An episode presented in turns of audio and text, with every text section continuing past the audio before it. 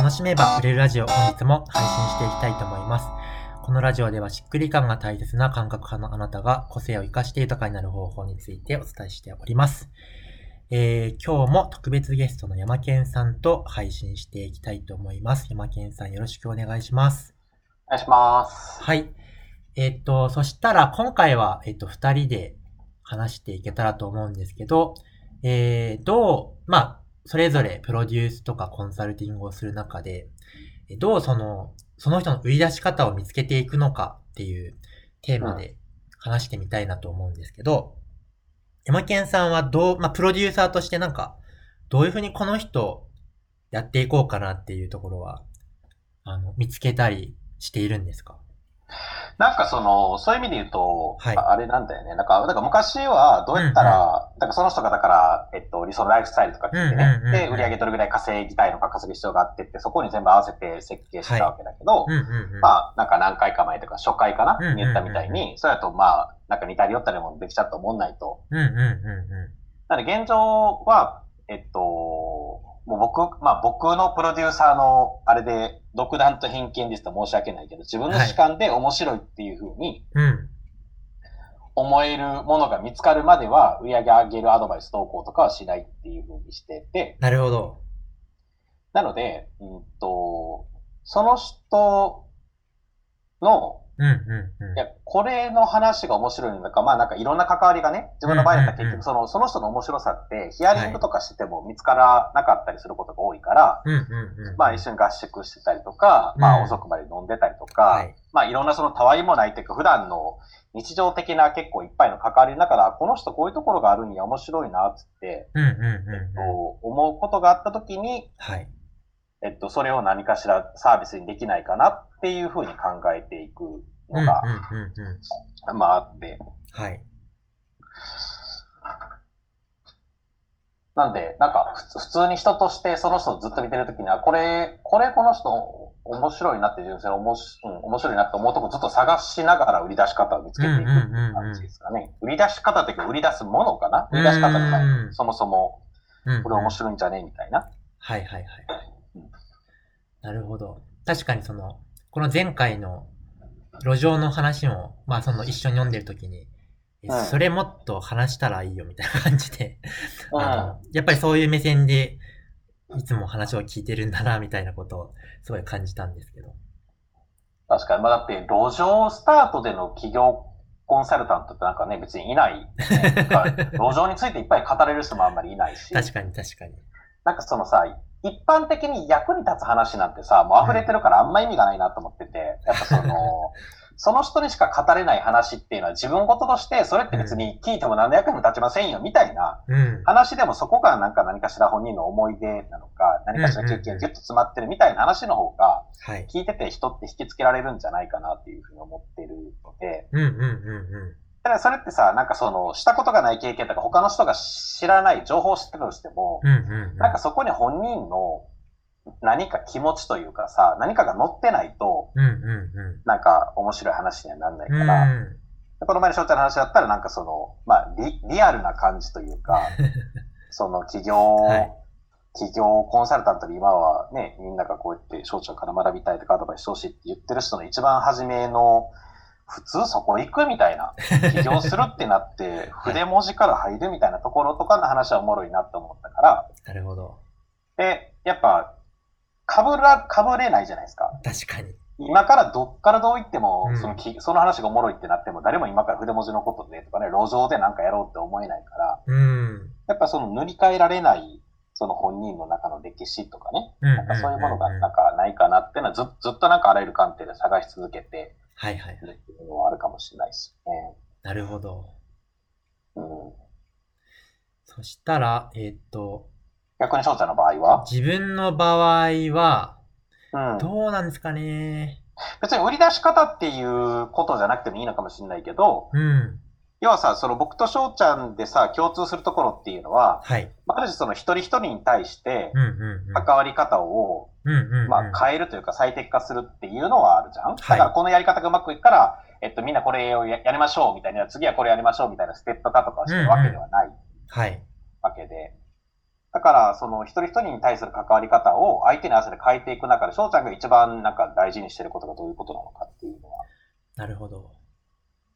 まあでもやっぱり、うんと、しっくり感がすごく重要で、自分はその、うん。コードの正しさはあんまり重要視してないんですよ。だからそれがビジネス的にそれ外しちゃまずいよねっていうことでも、なんか本人がどうしてもそれやりたいんだったら、まあやってみたらっていうふうに思っていて、なんかどちらかっていうともう間違ったまま行けるところまで行っちゃえっていう感じで、で、本人がそれがもうものすごくしっくり感があって、エネルギーがあるんだったら、そっちを優先するっていうスタイルでやっているので、うん。結果的に発信量がものすごい低いんだけど、うん。でも発信したくないんだったらしょうがないよね、みたいな。だけどうん、時々本当にこれ伝えたいっていう時だけ伝えようか、みたいな感じなんだけど、結果的にはなんかいいお客さんが来てるよ、みたいな人がいたり、なんか、うん。例えば募集で行った時に、まあうん。基本的には募集前の興味づけがめっちゃ大事なんだけど、どうしても今言いたいこと言いたい、純度大事みたいな人っているわけですけど、まあ。でも、まあそっか、みたいな。そしたらじゃあ逆にもういつでも注目をしてもらえるような感じでいたらいいんじゃないかみたいな感じで、あの、人それぞれどうしてもこっちなんだよねっていうのをやりつつも、その上でどうやって結果が出るのかっていう視点で、あ、じゃあこうやってみたらとか、うんあこっちはどうみたいな感じで、だからそれはうまくいくことが全く確証がない話なんですけど、結果的にたどり着くところがあるって思ってるので、うん。まあそういうことを、だから正しさでジャッジせずに、まあ、なんか、突き進んでみるみたいな感じが多いかなって思います。なんかそれ二つあって質問が、はい。その、はい。一個はその、えっと、そういう一人、なんか、なんだろうね、こっちから見てそれってまあ、結果が繋がりにくくなるなってね、思っても一旦やらせるみたいな話、うんうんうんね、今はやってるって話だけど、それって、昔からずっと初めからそうなのか、やっぱある時からそうだと違うなって思って変えたのかっていう話と、もう、あはいはいはいはい。OK。ちょっと忘れそうだから先に言っとくけど、もう一つはそのしっくり感っていうのって、本人がやりたいことイコールしっくり感なのか、うん。そもそもそうじゃなくて、えっと、っていう話だったら、しっくり感ってだから、翔ちゃんはどうやって見つけてるのかってこの二つを聞きたいですけど、あまず一個目は、初めは、初めからそうだったのかって話ですね。初めからは違いまして、うん。やっぱり最初、マーケティング普通に学んで、マーケティング教えたらみんな稼げるじゃんって思ってたので、うんまあそのまんまやらせたいわけですけど、うん。なんか一向になんかで、やってこないみたいなうんことが続くみたいなことが、まあ、結構多かったりして、じゃあどうしたらいいのって言った時に、まあ、なんかずっと苦悩してきたわけですよね。この人たち一体どうしたらいいんだろうみたいな。うん。って思ったんですけど、結局なんか世の中見渡した時に、なんかまあ、まず先生同士の言ってること結構みんな違うなっていうことに気がついたり、なんかなるほど。売れてる人でも、結構なんかこれ間違ってないかっていう、なんか、ことに気がつき出してから、うん。これなんか正しいってあんまり意味ないのかなっていうかその、正しいにとらわれる必要ってもしかしたらないのかもしれないなっていう感じでありつつ、まあずっと苦悩は続いているんですけど、こうしたら絶対この人売れるのにどうしてやってくれないんだろうみたいなのありつつも、でも、なんか、まあっていう感じ、だから普通のコンサルタント的な感じが最初はは入ってるんですけど、なんか、うん。相手の気持ちもすごいわかるので、うんまあ結果的に自分もたどり着いたのが、もう間違っててもいいやっていうふうに、まあ徐々になんか吹っ切れてきたっていう感じ。あとはあれですかね。今コンサル始めて3年半とか経つ中で、実際それに関わってくる中で、あ、なんかちゃんと成果出てくる、あ、育ってくるんだな、それぞれっていうことが自分もなんか、あの、みんなの変遷見てる中で、だんだん安心してきたので、うんあ、もうそれでいいっていうふうに、なんか、だんだん覚悟が決まってきたっていうのが、まあ1個目ですかね。まあだから短期的にはこうした方がいいっていうね、まあ王道の正解があっても、僕めっちゃわかるけどみんなややらない、やらないとかやれないっていうか、そうなんですよ、ね。すごい多いもんね。はい。本当にな。るほど。で、えっと、見つけ方ですけど、見つけ方はでも観察ですけど、なんかうん、相手が喋ってる時になんか、あ、じゃあ、それやってみますっていう時の熱量とか、なんか顔とかが、あの、すごいしっくりきてる時って、やっぱりすごいうんエネルギーを感じるんですけど、あ、まあ、うんじゃあやってみますみたいな時の、なんか返答がちょっとあやふやな感じとか、ハキハキしてないなみたいな。まあ、いつもに比べてちょっと弱いなって思った時は、まあ、やるって言ってるものの多分しっくりきてないんだろうなと思って、うんちょっと掘り下げたり、別のものを提案したり、本当にやれる ちょっと確認したりとかして、ちょっとまあ相手を観察してっていう感じですけど。でもさ、その、なんか生年月日でその人の特性見るやつとかさ、うんうんうんその人のセルツ化が学びに行きそうなみたいな、体で何か見るみたいなはいはいはい。ことがいろんなことをさ、その個々のタイプに合わせるうんうんで、うん。なんだろうね、その人の違いをどうやって活かしていくべきで、どうすべきじゃないのかみたいなことでいっぱい。勉強したりするじゃん、はい。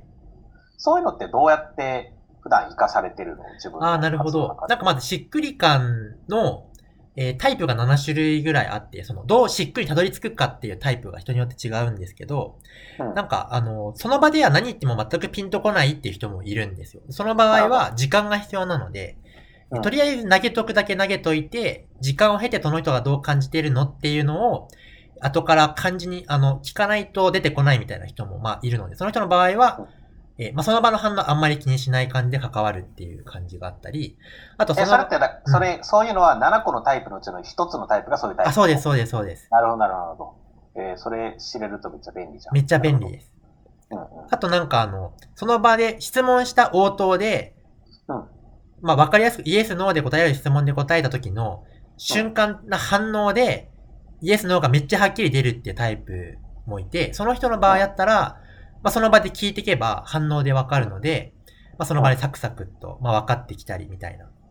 うん感じの、まあそういう7タイプあるんで、うんこの人じゃあ、まあ、その生年月日でわかるんですけど、うんまあそれで、この人のしっくり感に至るまでのプロセスっていうのを踏まえて、関わり方を変えたりとか、うんあとは、その人がじゃあどういうものに、まあ、プロセスじゃなくてどういうものに反応する、しがちなのかみたいな、うんえー、それは体の反応でわかるみたいなものがあるんですけど、なるほど。まあなんか、その、その人のしっくり感のセンサーがギリギリラインに反応するみたいな人だったら、なんか、うんちょっと難しいぐらいのハードルのものにしっくりきがちなセンサーだなって人には、ちょっと高めのものを投げた方が、お客さんの対象者に関しても、目標に関しても、あ、なんかエネルギーが湧くみたいななるほど。のがあったりとか、あうんと、あくま、なんかその、そのしっくりの感覚が個性とか違いみたいなものに反応する人だったら、うん。他の人とも本当に違ってこうだよねみたいなもの、やっぱ独自性みたいなものにものすごく、えー、こだわりが持ちやすかったりするみたいな人だと、まあそれを前提に関わるとか、うん。それもまた10タイプぐらいあるので、うん。まあその人が好きそうなうん。色合いを頭の中に入れつつ、まあアイディア出しの時に、まあちょっと反映させてアイディアを出すみたいなうん。感じで活用していたりとか。うん。あとあれかなあの、体が、あ、リアルだったら、その人が現時点でどれぐらいそこにエネルギー持っているのかっていうのは押せば、押せばというか、体の反応で、その場で分かったりするんで、だから、うん。相手が頭ではやれるって言ってても、やっぱり体を押したらやっぱり反応しないってことは、あの、ほら、やっぱな、しっくりきてないじゃんみたいななるほど。のが、っていう感じでちょっといろいろ組み合わせながらやってます。なんかその、普通に関わってる中でね、あなんとなく相性がよ、良かってとかね、うんうん。で、スムーズに進む人だったらいいけど、ここの人どの観点からどういうふうにかかってあげるのがいいのかなみたいな人だったら、そういう、その7つのタイプとかね、うんうんなんかその体から見るっていうことができると、だいぶんあ方向性というか、なんで今現状こうなってんのかとか、どういうふうに自分化うんしていけばうんいいのかって方針がなんとなく見えそうだから、すごいいいよ。そうですね。やっぱりあと、それがやりたい、最終的になんか自分やっていきたいこととか、生きる中で感じていきたいこととかとも関連してるので、なんか、うんうん、方針としてこういう風な方向性に進んでいくビジネスってすごいあなたにとって楽しそうだよねの、なんか、おそのビジョン的なものを考えるときにも結構、なんか、役に立ったりとか、えー。うんうん、っていう感じですね。ちょっと僕はもう感覚人間なんで、ちょっとなかなか僕には使えない技ですけど、すごい勉強になります。なるほど。山健さんはなんか相手の、なんか観察によって、なんかその別に生年月日とか体とか見なくても、多分同じことを感覚的になんか捉えている感じはすごくしてますね。でも感覚、ほんま感覚やからね、マジで。なんか、よ、なんか、なんとなくたまたまというか、だから、ちょっと、困ることも多いけど、困ったらもうただただひたすら観察し続けるしかできないけど。はい。というわけで、えー、まあ、どうその人を売り出すのか、売り出すのうん。か、まあ、プロデュースするのかという話を今日はお伝えしました。なんかまあ、そうですね。人をサポートする人は、なんか参考になるのかなと思いますので、ぜひ参考になるところがあれば参考にしていただけたらと思います。えはいっと、で、山健さんとの、えー、ラジオが今回で、えー最後になる感じなんですけど、えっ、と、まあ、山健さんをこのラジオを通じて知った方は、じゃあ、あの、何を見たらより詳しく山健さんと近づけるのか、情報が取れるのかみたいなことについてちょっと教えていただいてもよろしいですか？ほい。なんか、えっと、山県プロフィールって、山県か、まあ、山田県太プロフィールやると、プロフィールが書いてあるんで、そこに詳しめのものは見てもらったらいいんですけど、普段最近情報の発信は、えっと、は LINE のオープンチャットが一番メインでやってて、で天才たちの頭の中が覗ける山県のアート型ビジネス学屋っていう、まあ、なかなか長い名前のものなんですけど、ん。はい。それも僕のその公式サイトに行ったらそこから、えっと、入れるようになるのうん。かな。で、その中で、僕の日々のルーティンとしていろんなその天才たちの、うんうんうんまあ、だからアート型ビジネスやってそうみたいな人とか、凡人から天才になったみたいなはい。人のその分析を、あの、ミュージシャンとか画家とかうんうんう、んまあ、過去の偉人とか芸人さんとかいろんな人たちでやったりしてるんで、はい。情報いっぱい知りたいみたいな人がもしかにいたら、そのオープンチャットは無料匿名で入れるんで、そこに入ってもらったらいいのかなという感じですかね。うんうん。めちゃめちゃ、めちゃめちゃ流れてきますよね。めちゃくちゃ流れてくるから、なんか情報がすごい流れてくるのが嫌な人にとってはもうちょっとノイズすぎるし、そういうのが面白いって思う人にとっては面白いかもしれないしね。うんうんうんうん。で分かれるけど。はい。ぜひ気になる人はオープンチャット覗いてみてください。おい。あと、あのー山健さんのその、天才がどう、てどう、その天才的、まあ、アート型ビジネスができるのかっていうことについては、論文がもうめちゃめちゃ、これもまた、濃い感じで書かれているので、それも、あれですよね、ホームページから見れますよね。はい。僕の公式サイト山田健太のサイトから見れますんで。はい。ぜひ、5年、10年経っても面白い、かけても面白いビジネスを作りたいっていう方は、ぜひ論文もおすすめなので読んでみてください。おい。はい。では、山健さん、今回は本当にありがとうございました。こちらこそありがとうございました。はい。では、えっと、こう今日のラジオはそんな感じで終わっていきたいと思います。また次の音声でお会いしましょう。バイバーイ。